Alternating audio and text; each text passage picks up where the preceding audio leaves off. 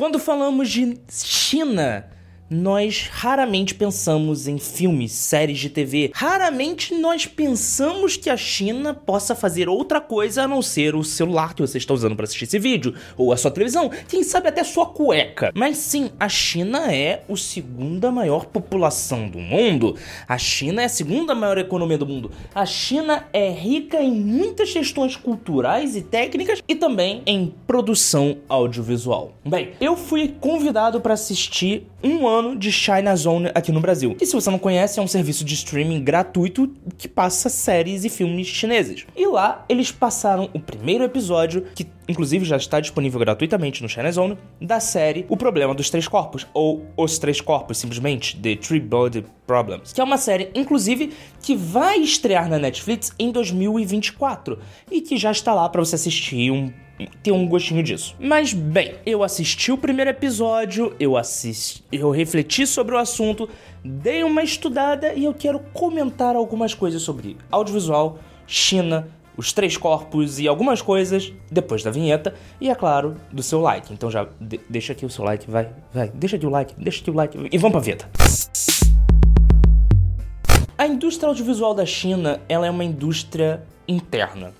Muitos dos filmes e séries que são produzidos na China raramente saem da China. Eles ficam lá para o público de lá. E isso é algo que acontece em vários países do mundo. A Argentina produz muito material que fica na Argentina. A Índia produz muito material que fica na Índia. A Nigéria produz muito material que fica na Nigéria. São raros os filmes que quebram a bolha e se espalham mundialmente. Isso se dá devido ao monopólio, podemos dizer assim, da indústria norte-americana, a indústria de Hollywood. E nós precisamos entender isso porque cinema, audiovisual é propaganda. Então, vamos tentar entender pensamento. No final da Primeira Guerra Mundial, os Estados Unidos queriam mostrar a superioridade do consumo e também a sua superioridade cultural e moral para as pessoas. E Hollywood caiu como uma luva. Durante muitos anos entre o final da Primeira Guerra Mundial e o início da Segunda Guerra Mundial, os filmes dos Estados Unidos eram muito mais focados em mostrar o, o como o consumo de produtos te dá liberdade,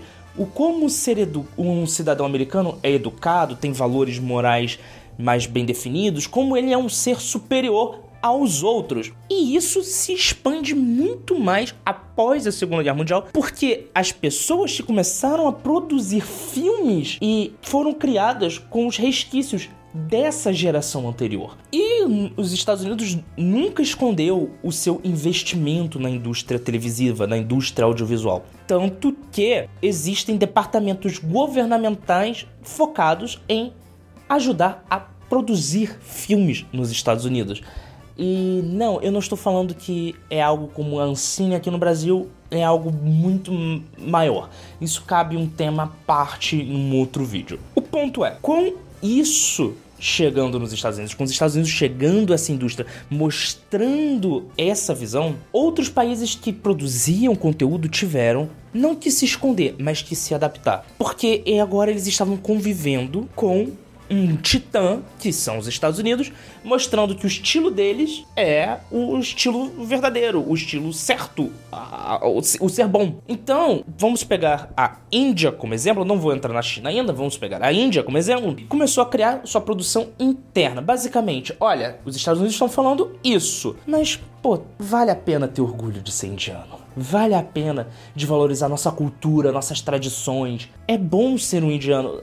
Estados Unidos é legal, mas, pô, vamos valorizar nossa cultura também, né? Meio que se tornou uma batalha interna entre a visão estadunidense e a visão local. O lance é: chegou a globalização chegou a internet. E com a chegada da internet, da globalização, pessoas saíam de seus países, iam para outros países e levavam sua cultura. E com isso, também levavam suas obras audiovisuais, suas obras literárias, suas obras de música, estimulando novas pessoas a conhecerem determinada cultura. Tanto que muitos jovens, vamos pegar agora o povo brasileiro, se tornaram fãs da cultura japonesa devido aos animes. As pessoas, os jovens assistem os animes, gostam daquilo que vem, começam a pesquisar sobre o anime, começam a pesquisar sobre a cultura, começam a ler outras obras, começam a escutar outras músicas, começam a estudar sobre a cultura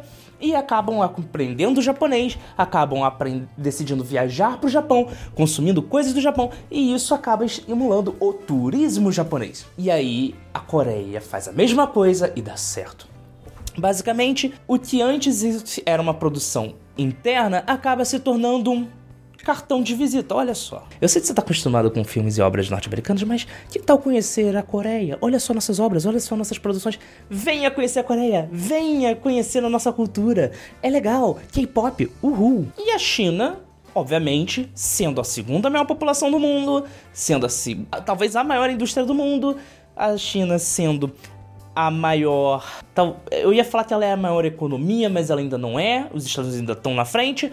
Mas a gente sabe que a China vai passar os Estados Unidos em algum momento. A gente sabe disso. Ela não quer ficar para trás. Então, ela decide mandar e investir no mercado audiovisual estrangeiro. E assim nós temos duas forças: a força da China querendo mostrar sua cultura e a Netflix, um serviço de streaming que quer expandir seu território, quer chegar e conseguir novos assinantes.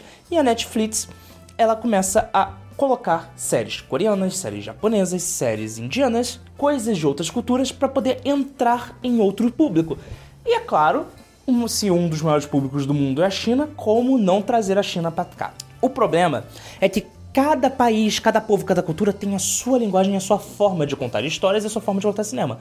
A ideia é o brilhante. Vamos pegar um livro que é famoso na China e que os chineses gostam e admiram, Os Três Corpos. Vamos pegar pessoas que fizeram uma série de maior sucesso, uma das séries de maior sucesso da história, como Game of Thrones, e vamos botar essas pessoas para produzir essa série chinesa. Porque assim nós vamos contar uma história que é famosa na China e ao mesmo tempo vamos trazer uma linguagem em que o público já está acostumado. E essa é a ideia dessa série. Eu assisti o primeiro episódio e eu posso dizer, é muito bem feita.